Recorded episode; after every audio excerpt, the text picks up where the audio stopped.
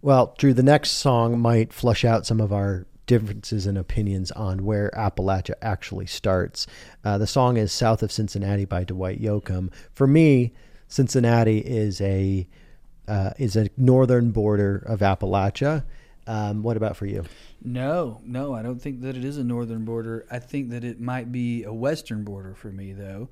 I understand the reference that Dwight is getting at here because south of Cincinnati is absolutely where a certain part of Appalachia starts, but I acknowledge that there are parts of Ohio and Pennsylvania that are absolutely Appalachian. I mean, partially because that's where the Appalachian Mountains run. Right. But also what I love about the Cincinnati and the Ohio area is there's so many hillbillies that ended up there in the Great Migration towards yep. automation and working in uh, car factories. You know, the city wages were so astronomically high to folks who had dirt floors yep. that a lot of people went up there and they took their music with them. And I think it's great. And that's something I think that this song is about. I mean, Dwight Yoakam is talking about somebody that's gone up north to work, and if they get back to you know south of Cincinnati, it wasn't just a, a geographical reference; it was a cultural reference. Absolutely, and I, I, guess I don't consider Cincinnati to be Appalachian, but I feel like there's pockets of it where there's like a little Appalachia, like Little Italy in New York.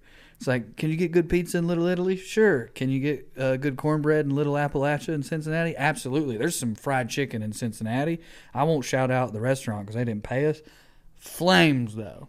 Yeah, and when I spent a lot of time in, in Ohio, we lived there for several years, and you would see that, in, like in Columbus, for example. Columbus is a very Midwest city through and through, but you had neighborhoods that were very Appalachian and and proudly so. And yeah. and and even in some of those neighborhoods, people had, you know, their family had moved up from Appalachia two or three generations ago. They would kind of go back and see their family for family reunions south of Cincinnati, but um, but they still, you know, were kind of living that that Midwest Appalachia experience all together in one place. So many of my friends were Cincinnati Bengals fans before we got the Titans because like they had an uncle who would send them Boomer Esiason jerseys, you know.